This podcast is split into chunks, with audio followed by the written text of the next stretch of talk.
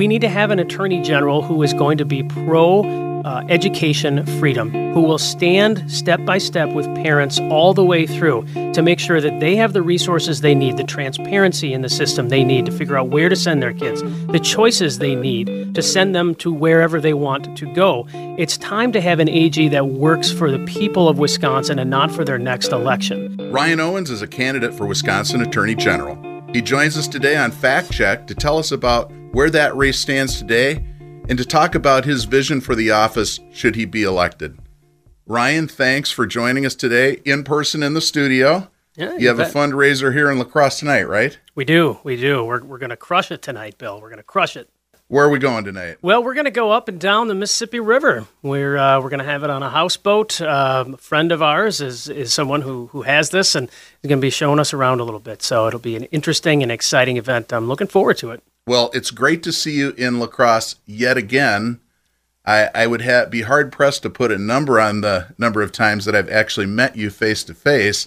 It's got to be over a half a dozen times. You were just here two weeks ago to speak at our annual Lincoln dinner.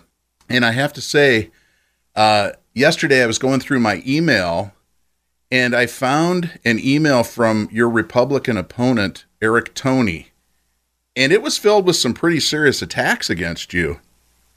In short, he said you're a rhino, you don't have experience as a prosecutor, and the people who've given money to your campaign have made a huge mistake.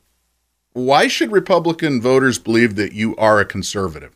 Well, that, that's a good strategy, isn't it? Tell people that they're wrong, and then when you want to try to hit them up for money later, that's that doesn't seem like a great strategy to me. But Look, I think if you take a look at my background and what I'm talking about here in this race, it is resonating with people. We're talking about freedom, we're talking about safety, and what we're going to do in the Attorney General's office to give people in the state of Wisconsin more freedom and increased safety. Because right now, I mean, we've gone backwards in those two directions over the last two years. So, we're talking about things like what we can do to improve and increase resources for law enforcement officers. What can we do to help them perform their jobs? And you know, one of the things that they're facing right now is just incredible problems in terms of recruitment and retention. And so I'm out there talking to folks about ways that we can sort of think big and try to enhance their recruitment opportunities, whether it's programs for the youth to get them into, uh, you know, programs that'll that'll make them kind of want to be in law enforcement, uh, giving student loan forgiveness for folks who go into law enforcement for a certain number of years. I mean, we're trying to think big to help out in that area. But it's not just that area that the Attorney General is involved with, it's also on the civil side as well. And I think if you take a look at what we've been talking about and what I've done, um, you know, a number of years ago, I represented Mike Lee and Ted Cruz at the United States Supreme Court. I worked in Governor Tommy Thompson's legal office for uh, some time. I have filed briefs here in the state of Wisconsin challenging Josh Kaul and the overreach that he has tried to push. Uh, this is the real deal. We're going to take it to Josh Kaul. We're going to flip this seat from Democrats to Republicans. And I think it's the fact that our message is resonating so well with the grassroots, with the business community, with interested individuals that probably frightens uh, people who, who don't want to see my campaign go further. And that's fine. They can be frightened by it because it's a message that's strong and it's catching on.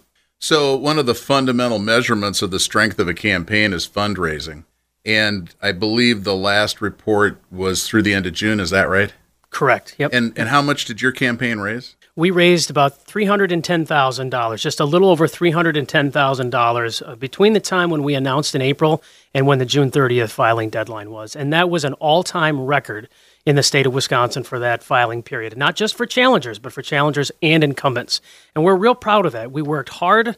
Uh, we're going to continue working hard. And frankly, Bill, one of the things that we're most proud of is that we were able to get donations and support from people from all 72 counties in the state of Wisconsin for a statewide campaign to be able to do that is absolutely critical. And, you know, we stand with the likes of the Trump campaign, the Walker campaign, in being able to say that we did that. So, very proud of that. So, how much do you think it's going to take to run a competitive race for state attorney general? Do you have a, a number in mind that you think you have to raise? Yeah. When we started this off, we figured it would be minimum 3 million.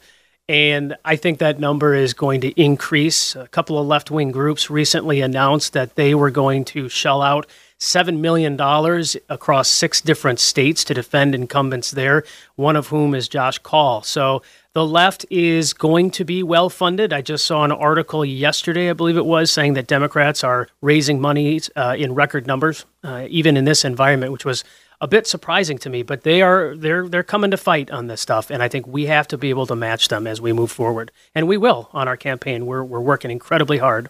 So, as a point of information for our listeners, uh, Eric Toney, the other Republican candidate in this race, who's been so critical of your campaign raised just a little over $20,000 in that reporting period.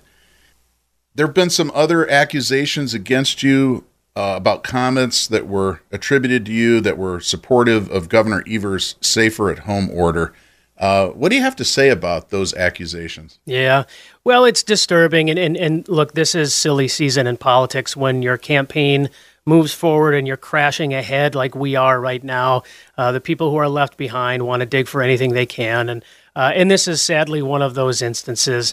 Uh, what what happened here was in April when the pandemic started. Um, I was on a podcast that the political science department put together. It wasn't my podcast; it was somebody else's. And I was going to go there to talk about the Supreme Court's abortion decisions. And about 10 seconds before we started rolling, they said, Oh, we're also going to ask you about Governor Evers' decision to postpone the election. And I said, well, all right, I, I don't know a whole lot about it, but you know, we can talk about it. That's fine. And I spent about 95% of that podcast just bashing Evers' failed leadership on this issue. It was, uh, I actually got phone calls from people attacking me because I had attacked Evers so much. It was just crazy.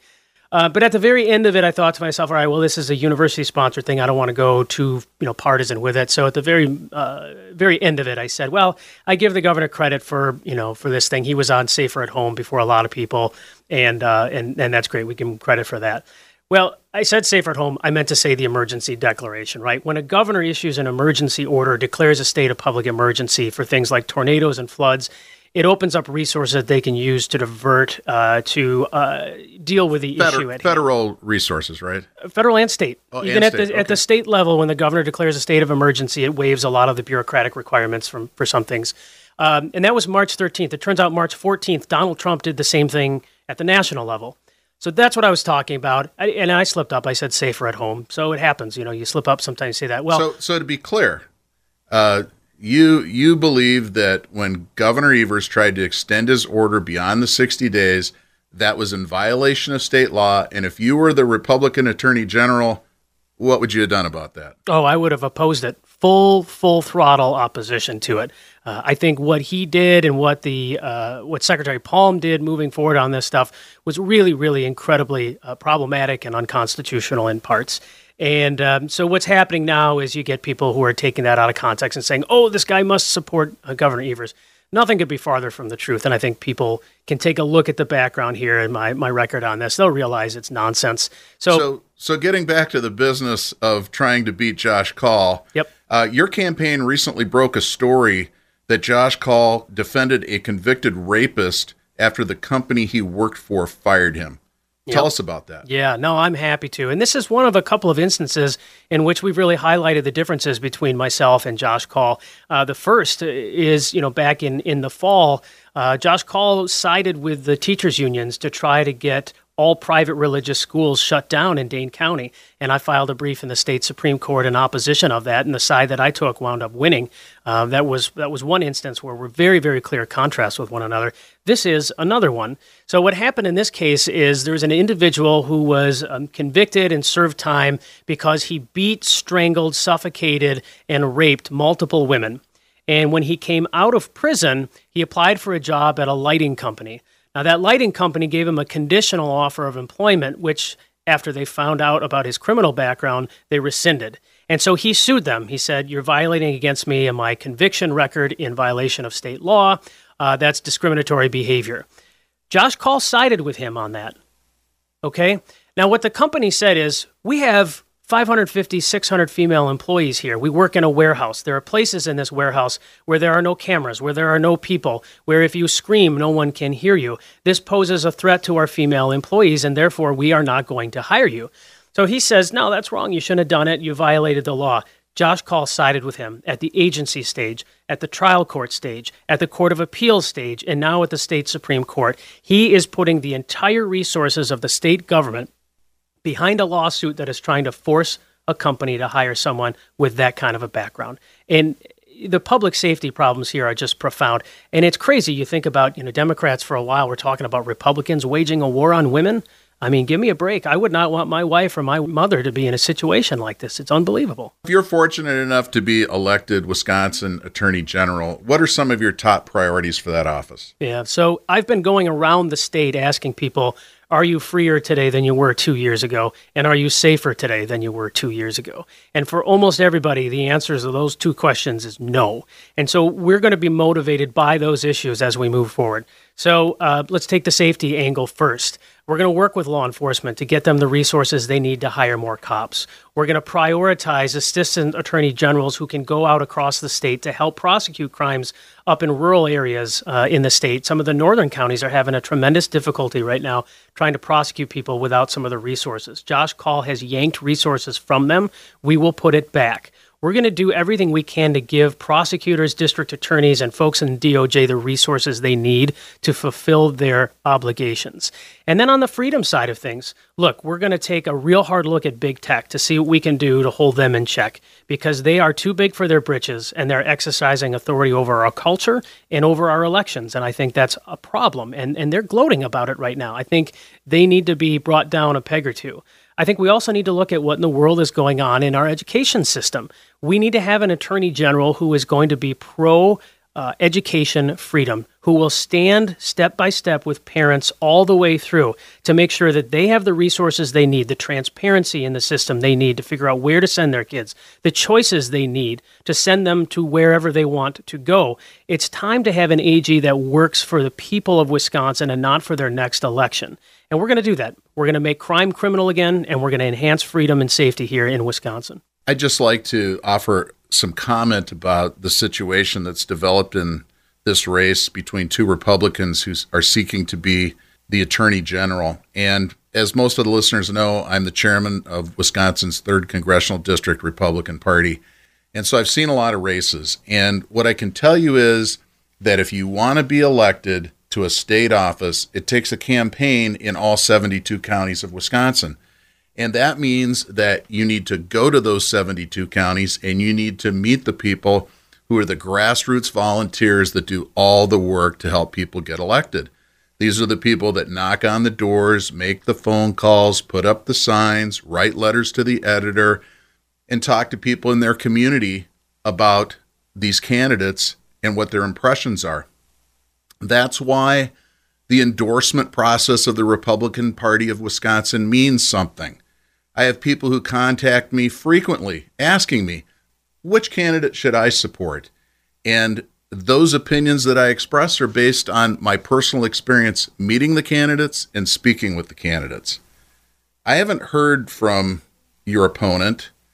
Um, I've only seen him on one occasion. And my message to him and other Republican candidates is remember Ronald Reagan's 11th commandment.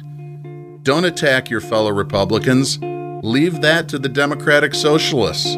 Focus on your vision and why you want to be elected, and then let the people judge on election day. Ryan Owens, thanks for running for Attorney General, and thanks for doing this podcast. We look forward to hearing from you again. I'm Bill Feehan, and this has been another edition of Fact Check. You can follow us on Facebook at FactCheckWIZM or subscribe wherever you listen to podcasts.